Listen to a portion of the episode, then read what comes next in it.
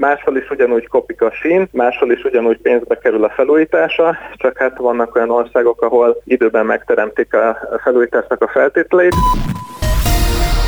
Ha kormányzati panelekben gondolkoznék, akkor egészen biztos, hogy Maradj Itthon fiatal programként adnám el a nyugati fővonalon induló második körös felújítási munkákat, mert elutazni péntektől igen nehéz lesz, tehát így vagy úgy azért megállítjuk a kivándorlást. De hát itthon is elég jó nekünk, nem? Jön a CSOK Plusz, és hétvégén még talán a nap is kisüt. Ennyi elég a teljes boldogsághoz. Kemény Dániel vagyok.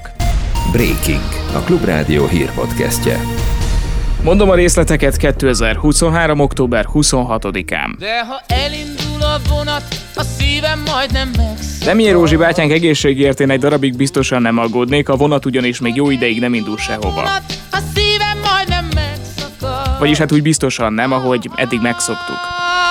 Szóval indul ismét a nyugati 1-es vasúti főútvonal felújítása, ami hetekig néhány őszhajszálat biztosan okoz majd az utazni vágyó bátraknak. Ez most a beruházás nehezebb része, teljesen leáll ugyanis a közlekedés, aki meg nyugat felé venné az irányt, az átülhet egy másik autóba, vagy felszállhat a pótlóbuszra. Azért ez kurva nagy dolog. Felhívtam Spon Mártont, hogy megkérdezzem, mennyire látszik a MÁV ígért igyekezete az utastájékoztatás és a pótlások kapcsán.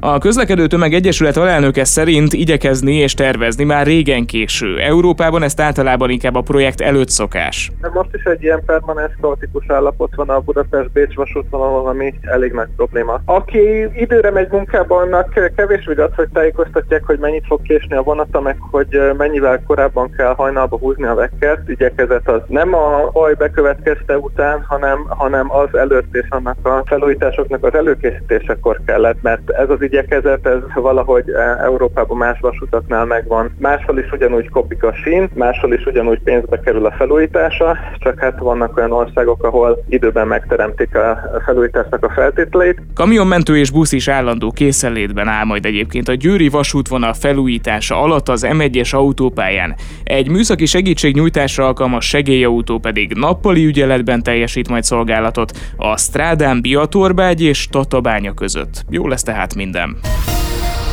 Ha pedig a fiatal már nem megy sehová, legalább világra is hozhat egyből még egy magyart, mert hogy itt a CSOK Plusz.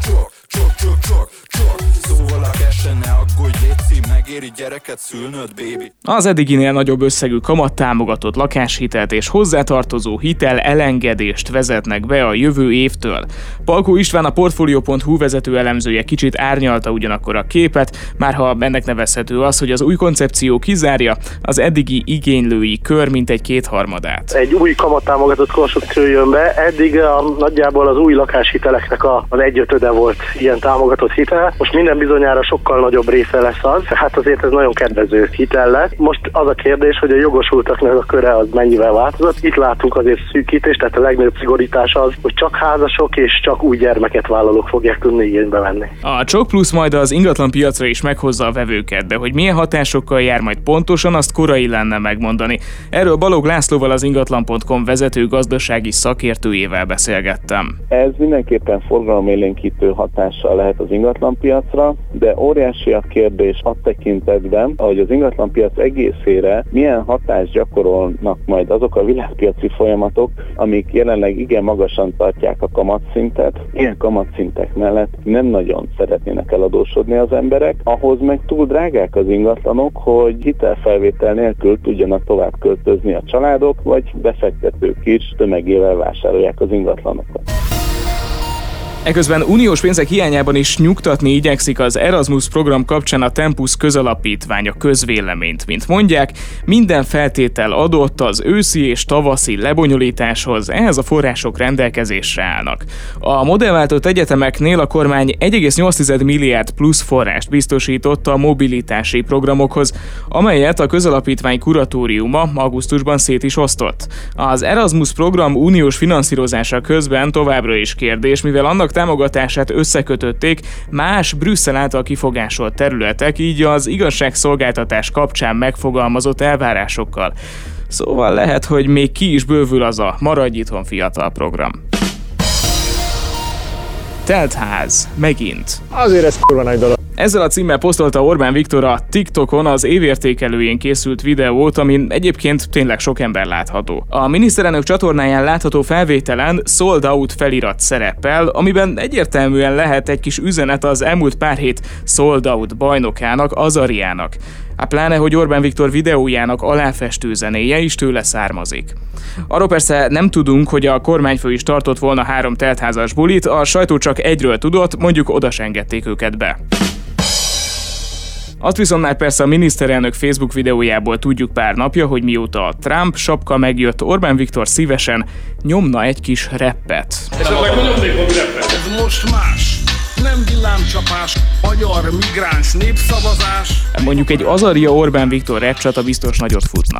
Konzervatív módon ereszkedhetek majd térdre, a pokorban kiárat nem lesz, reszkedhetek végre. Most relatív a törvény, még csak most kaptatok kézbe. De tud a jövőm és a pénzed nem jár kézre kézbe. A rapcsatába egyébként hamarosan beugorhat még Gáspár Győző is, aki nemrég belépett a Fideszbe, és most pedig már politizálhat is. Véletlenül kiderült ugyanis, hogy egy falu polgármesterségéért indulhat. De ezzel már nem fárasztanám önöket itt a végén. Polgármester úr, máma magamat beiktatom.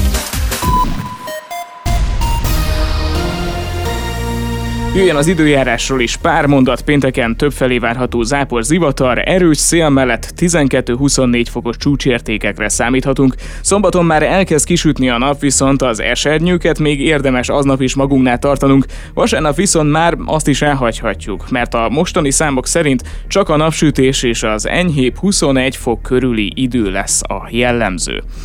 Ez volt a Bréking, a Klub Rádió hírpodcastja 2023. október 26-án. Iratkozzon fel csatornánkra, kedvenc podcast felületén, hogy ne maradjon le hírösszefoglalónkról holnap sem. Kollégáim nevében is most megköszönöm a figyelmüket, Kemény Dánielt hallották. Ez volt a Bréking, a Klub Rádió hírpodcastjét hallották.